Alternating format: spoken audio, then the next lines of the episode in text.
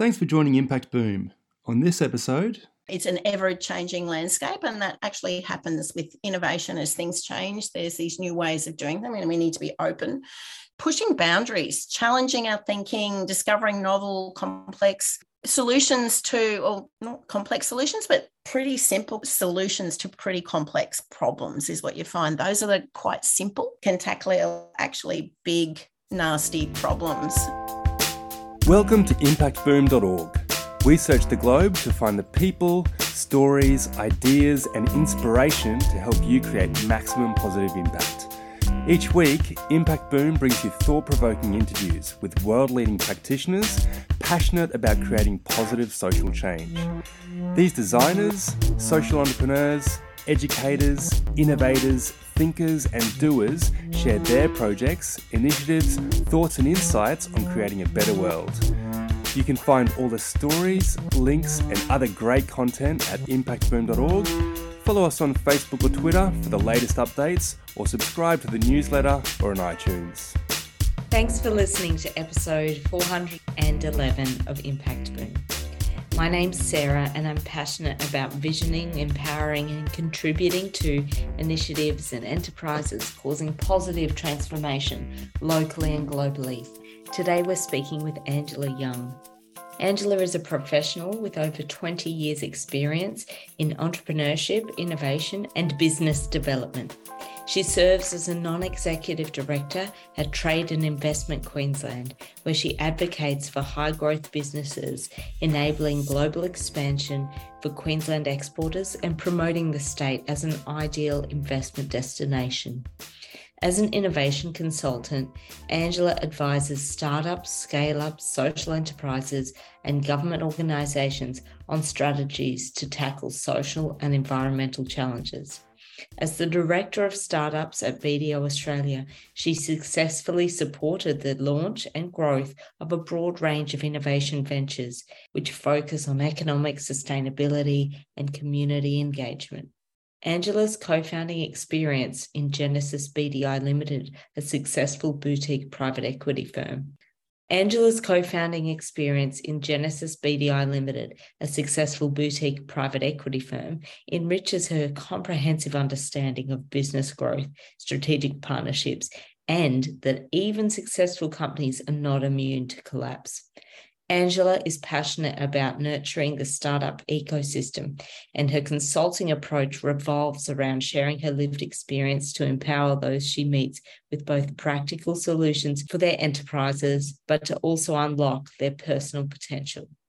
Angela is known as a super connector and continues to make lasting impact in the startup and SME community by connecting and guiding entrepreneurs towards success through strategic and sustainable economic growth. On today's podcast, we will discuss how Angela guides entrepreneurs towards sustainable and strategic growth, as well as Angela's expertise and some key learnings from working in the space of innovative business. Ange, thank you so much for being with us today. No troubles. Thank you for inviting me on. It's terrific to have you here. I'm really curious to know a bit more about your background and what it is that has led you to where you are now. Interesting background. How would I classify it? Probably a portfolio career.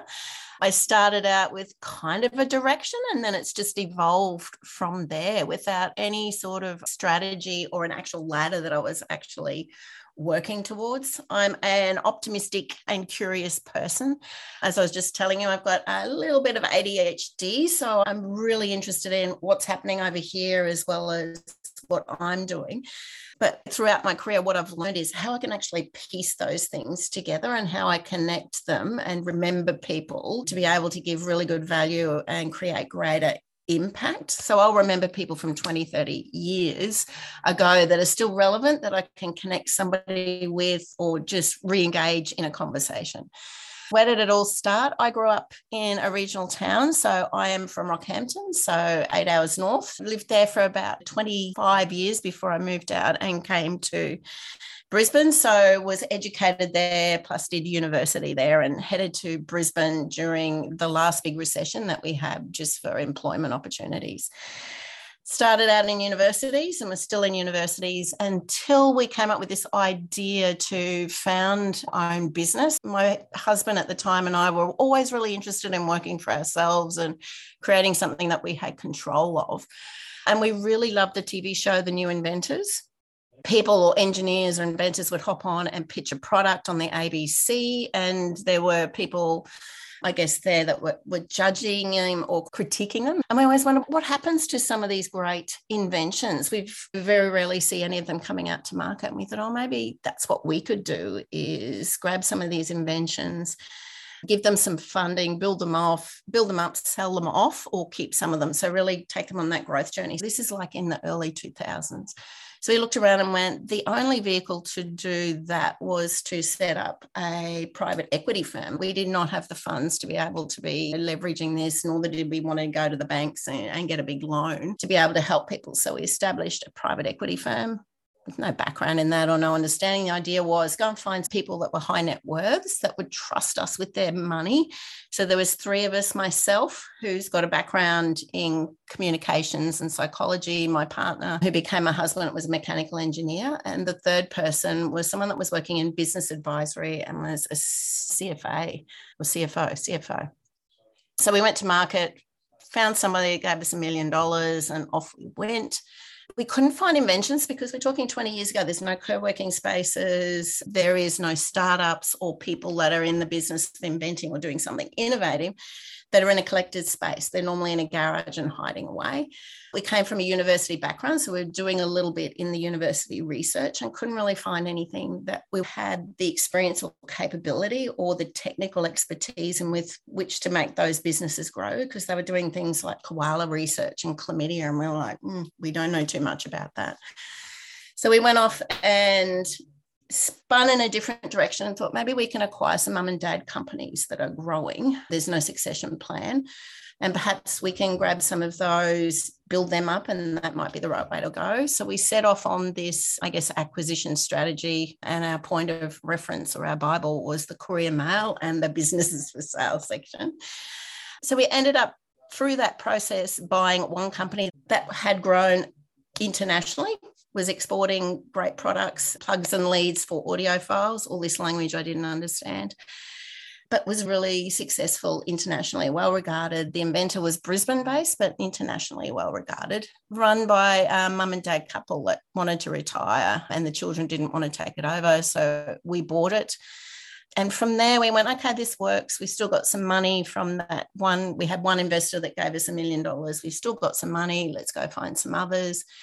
We did find other companies again through the Courier Mail. The next one was at Ballina, that was an ecological company in consumer electronics. So people that are making componentry or electronic parts for products grew into a stable of five companies with 90 staff, all based around Brisbane. Titley was northern New South Wales. And it grew really well for seven years. And then it stopped or exploded. Something went wrong. And that's the reason why I'm not working there anymore. And now I'm, I'm, doing sort of other things and not sitting on this wonderful island. So it was a big, successful company and it went wrong for silly founder issues, red flags that were never addressed early on, and particularly in the financial kind of area. Our co founder, that was the CFO, we gave him the keys to the kingdom when it came to the finances. We went, oh, we're not finance people. That's your thing. You just handle that and tell us where to sign, and we'll believe everything. So, very trusting. The long story short was when we fell out just over growing apart and wanting to do different things, we decided to leave the company and we were going to be bought out by our single investor who had 51%. That's another learning that you learn along the way. Don't give it all to someone that has the ultimate control and a board that can control it all. They did their due diligence, and in that due diligence, there was a whole lot of money missing. And we were tarred with that. It was seen that we had, between the three founders, embezzled money and taken money offshore into overseas bank accounts. And we were out of companies. They got really aggressive and, and came after us. My husband and I were completely shocked. We had no idea what was actually gone on.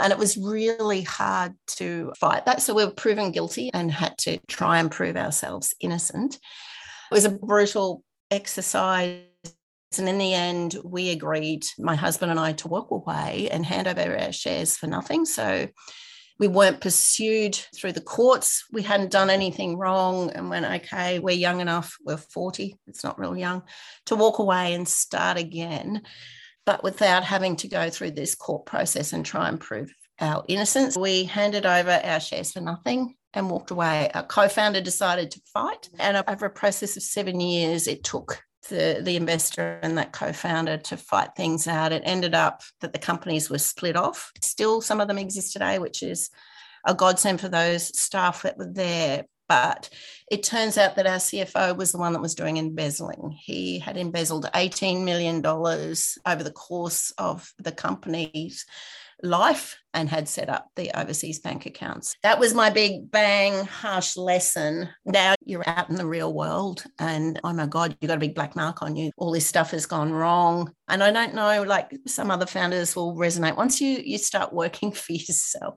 because there is no set pathway and, and you're only answerable to yourself. I don't know if what I'm doing is actually right. So when you finish, you think you're quite unemployable by somebody else. Oh my God, what I've been doing over here in my thing is just doing stuff and making it happen. I don't know if that's the right way. I haven't got an MBA uh, and whatnot to sit behind it. So I entered into a world like a little bit fragile and a little bit like, oh God, I left a nine year gap on my resume because I didn't want to talk about that. I thought it was a massive failing and would really hinder me. So I turned that nine year gap into I was doing home duties or I was a mum, just so I didn't have that conversation and went, I'm going to go and do something completely different. Ended up going back to unis where I felt safe and what I understood. Connected with someone that I'd worked with about ooh, 15 years before who was at QUT and went, Hey, I'm in this position. I need a CV. Can you help me write my CV and, and what I did before and how have unis changed? And he was wonderful, helped me write my CV, encouraged me to go in the uni at the right level, of my experience, even though I had run my own company, and I went, I just can't do it.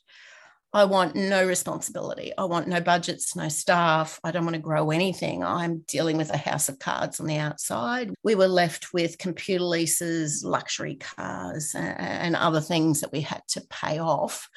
And we were trying to do that without going bankrupt so that we wouldn't lose the opportunity to be able to be company directors again. And my husband at the time, it broke him. He could not work for a year. So I was out doing what I could just to keep this machine of kids in schools and this kind of life to keep rolling. I took a really low end job at QUT in admin, but it was in a really interesting area. So I was in the Chancellery, which is, I guess, the CEO's office at the top of that office, quite a dynamic area. I was in a low admin job. And I got bored really quickly with filing and things like this. So I then started answering the Vice Chancellor's phone because it rang off the hook and just, how can I help people? I'll get back to you and, and helping their staff in managing the volume of calls. That then turned out to me being his executive assistant and a position I stayed in for five years, no experience as being someone's executive assistant. The diary side of things didn't thrill me that much, but it was the advisory side and who he was dealing with. So it was Peter Coaldrake, who is really well regarded internationally in higher ed and public policy. So there was a lot of dynamic people coming that way. During that time, this startup stuff started bubbling up these students were being referred to me saying, We've got these business ideas. How does uni support? And I was like, Oh, okay. And it seemed very similar to what I had done 10 years beforehand. They just used this really crazy language of startups, boot camps, and bootstrapping and venture capital, which didn't exist beforehand. And I went, oh, okay, this is what I started out trying to do, but had to go through this private equity mechanism. And in 10, 12 years, this other thing is emerging entrepreneurship and innovation was burbling up in higher ed internationally. And the vice chancellor said, We need to be doing something with this. What is it? I don't understand how we might practically apply it. So it was an interest of mine. I landed in and, and then ended up advising him and taking him on that journey, which unlocked funds for some centres, support groups, and his support for what was actually happening. So student groups. It's where I met Timothy Huey years ago when he was with QUT Starters. I've known Tim for a very very long time. The research and commercialisation areas, which was led by Blue Box and Creative Enterprises Australia, the guys which are now innovation architects that I work, that was where they were spun out of. So then spent five years working in that support of everybody doing something that was entrepreneurial, startup related, both staff and students, and managing the Foundry, which was a co working space that ran programs, community events, and supported everybody else that was doing something. So it was the space that supported everybody else rather than us competing with what the students were doing, what Blue Box and Creative Enterprises Australia were doing. We were this co working space and I guess the incubator for, for people to then go on to these other programs. I spent five years there. And during that time, it became QUT Entrepreneurship. The university signed a five year agreement with MIT, which is the leading entrepreneurial university in the world, to share programs of support for entrepreneurship and innovation. And I was lucky enough to be able to go to MIT for about three weeks with a group of students that were doing whatever it's called MIT Fuse and I've had a mental blank which whatever the, the next one was, but in introductory and next level programs.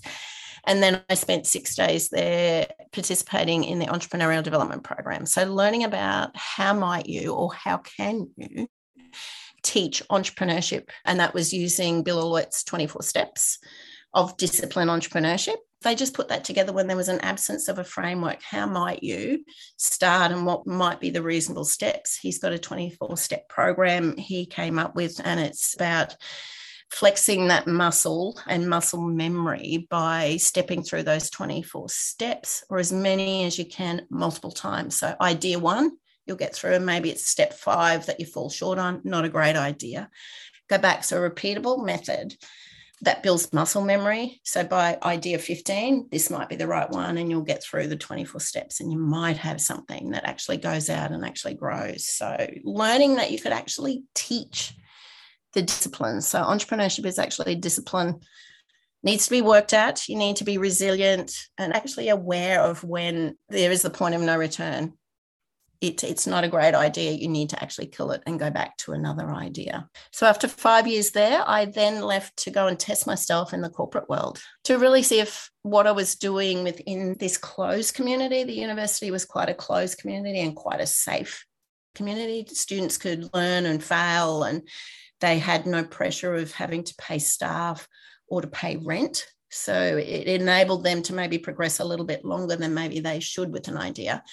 I thought, oh, maybe I need to go do this in the corporate world where there are real companies that have employees and rent and all those other overheads. So they need to be a successful company, which led me to look at what BDO was doing. I'd done one of their programs. They're doing something interesting. It's not an accelerator, it's a support program, but it's based on financial understanding.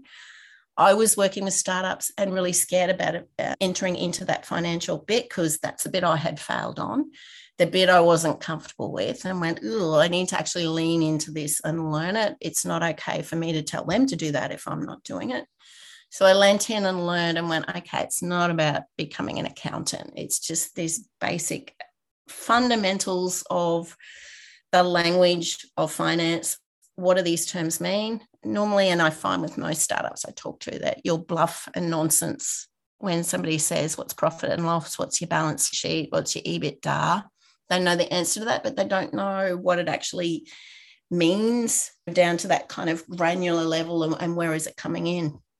BDO was offering programs to startups that was really focused on the financials as the elementary, the, the first three steps that you actually did. Other accelerators will look at the idea and customers, certainly with discipline entrepreneurship, you start with the customer and then you look at that problem with the customer and then you go from there and financials comes a little bit later. These guys are going, no, do your financials up the front and see what's actually happening what that's a litmus test that you're on the right idea you've got a really good go to market strategy because of the numbers that you can actually see in your profit and loss and balance sheets so I decided to leap out there and, and go and work with that team and run their programs as the director of startups. And it was about building economically sustainable businesses in Queensland. It wasn't about building them to be great businesses to then go and work with BDO because the startups, um, they're not going to be great clients for the kind of work that BDO does because they've got quite high entry levels with tax being one of the first thing and most startups don't have aren't paying any tax or don't have a tax incident so that they, they're actually needed but it was BDO had acknowledged that these were the future of what was happening. Anyone that was doing something a little bit different, it would be the norm as they moved ahead. So they needed to actually help. And the best way to help was to bring their value, which was the financial bit, but dampen it down to the level that can be consumed by someone little. From then, they become economically sustainable businesses. They can grow from there. They're ripe for investment. Then they become a going concern. They're always going to be entirely grateful. Anyone that you help in the startup ecosystem is going to be grateful for the help that you provide and will always try and help back later on and then from there, I did some guest speaking and sat on a few panels. I sat on one from about with Treasury on women in investment. And from there, an invitation came to join the TIQ board, which I did in October last year.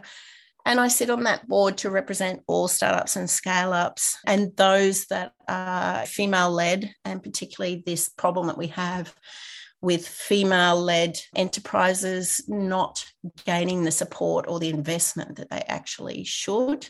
So, how can we change that, or what can we do to help empower the female? females of those businesses to actually be able to secure funding so that yeah. kind of rounds me out now to now i'm just an independent consultant that goes and helps others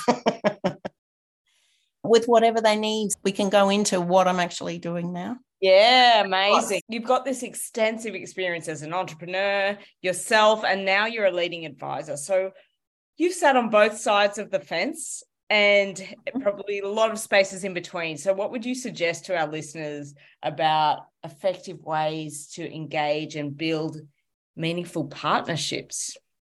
With both sides, number one, be open and, and be okay with asking for help. That's a single biggest one that most people, even if they're in big corporates, are willing to help. They just need to understand how and why. So if you don't tell them or don't ask them, they won't actually know. No one's a mind reader. So be really clear and honest with what you want.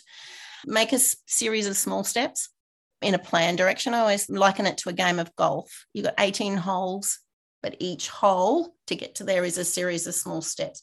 You might go off a little bit on your target, but you've got three steps to actually get there. So breaking it down into those milestones to actually help you reach your end destination rather than just going, I'm going there and I'm going to get there as quickly as possible. That really sets you up for failure. So, a lot of little small trial and errors.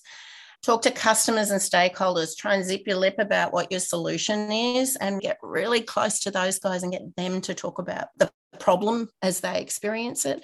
And they will give you really good cues for what the ultimate solution is, or they will even suggest it. They know what the solution is they just don't have the means to actually get there or the time to actually get there. So if you zip it a little bit and ask lots of why questions or tell me more about that someone will lead into that problem and actually unfold for you mm. a big one is surround yourself with like-minded people that are working in your space this is a lonely pathway if you're doing your own thing and when you find others that are doing something in a similar area so if it's in that impact what kind of impact. I'm working on a program now that's dealing with reducing plastic waste. And we've brought together these incredible teams, but they're all doing something in the plastic waste, but they're all focusing on different things. When you bring them together, it becomes this quite rich, diverse community which you can tap into, all kind of doing the same thing, reducing waste, but at their different levels. So there's not one answer, it's a collective answer. So lean into those take advantage of any free subsidized programs that's got an educational component because one you're going to get the like-minded people you're going to get the support that you actually need and you'll get the education component of it as well. Even with your programs and others like that the corporates are actually invited into into those programs and will be there to actually add their support or add value without any cost. They've got real expertise and they're happy to come forward with that. They're not all about gobbling up revenue and being paid and making huge amounts of money. Probably lastly go and stalk your partners uh, or potential partners partners, who's already dealing with your customer.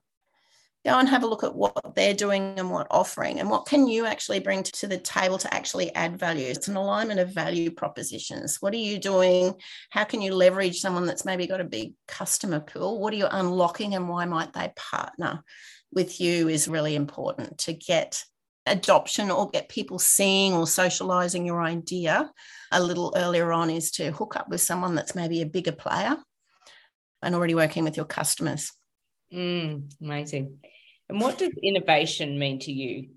And how can we bring the quality of innovation into our personal life and into our professional life? All right. For me, it's the big driving force and it fuels progression, transformation, and actually moves the world.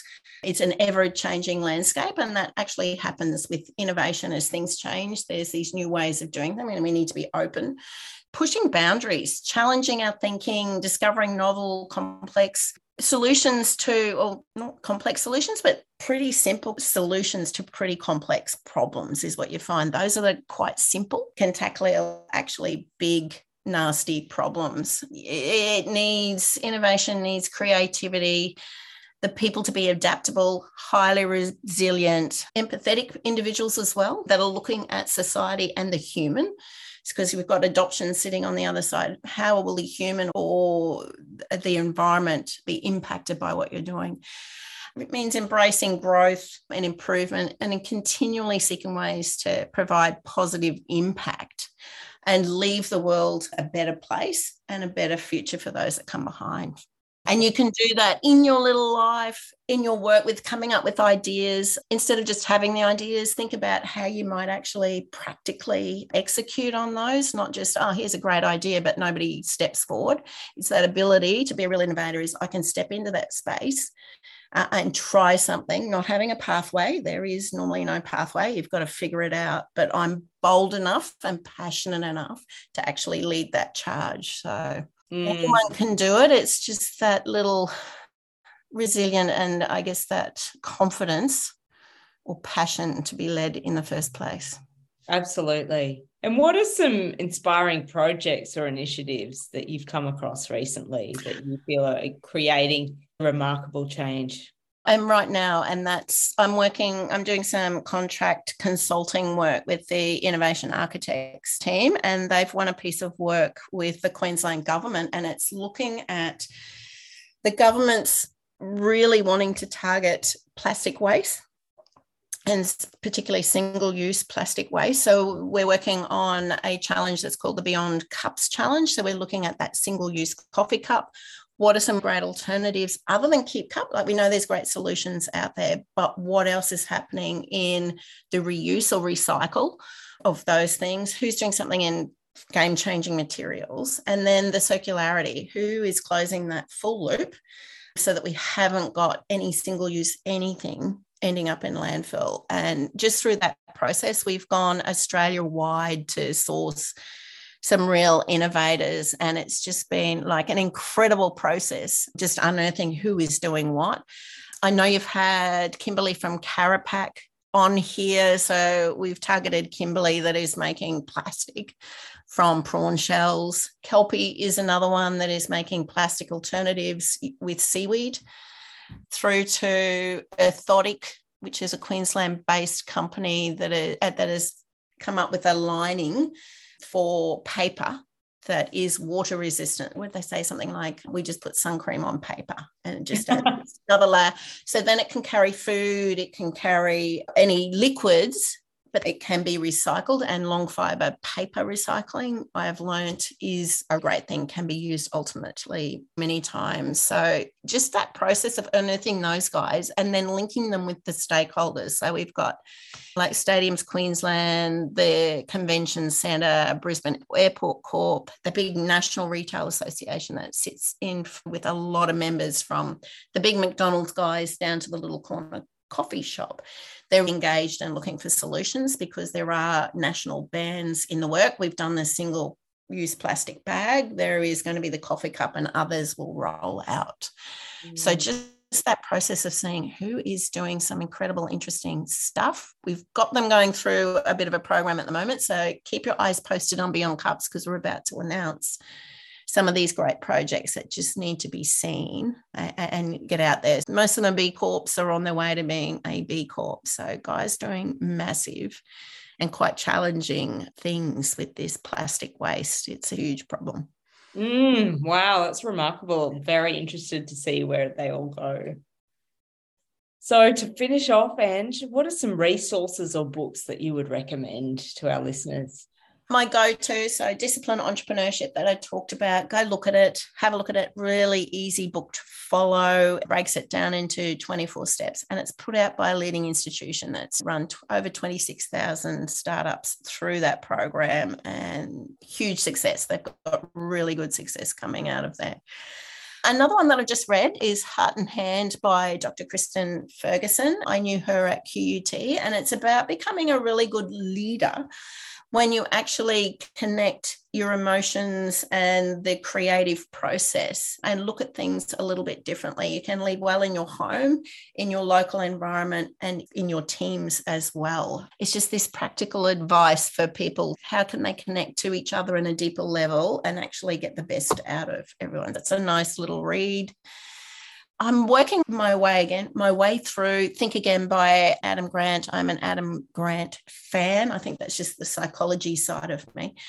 But this one is we've all got an opportunity to change our thinking and relearn. And we should be always on this pathway of learning and checking our biases. And how do we actually challenge ourselves to actually think differently, understand a lot about yourself, why are you're predisposed in this way, and think the way that you actually do, to then be able to unlock change and actually adapt and change your thinking. I'm quite open-minded person. I'm willing to try anything, but how do you actually enable personal growth by just actually swinging and looking through a different lens and how do you practically do that? They're probably my go-to. I listen to a lot of Brené Brown just in that I can resonate when you, you feel like you, you live with imposter syndrome and, and, and I'm not good enough and I'm not doing, but just the art of doing and actually being brave and putting things out there is huge. I think they're very empowering when you get to listen to a lot of people with a lot of different backgrounds that give you that. You can't be what you can't see, and you can begin to see other people doing some wonderful things just by being brave enough and seeing you don't actually die, nothing catastrophic happens that you actually get stronger and actually leave the world a better place. Absolutely. And thank you so much for generous insights and sharing. It's been terrific. Really appreciate having you today and look forward to connecting with you further. Lovely. Thank you for having me. Please reach out if there's anything I can do or send people my way. Happy to help anyone. Thanks for listening to Impact Boom. You'll find links to the initiatives, people, and resources mentioned in this podcast on impactboom.org. Please leave your comments below, and remember, we'll be publishing fresh inspiration and insights to help you create positive impact every week on the website, Facebook page, and Twitter.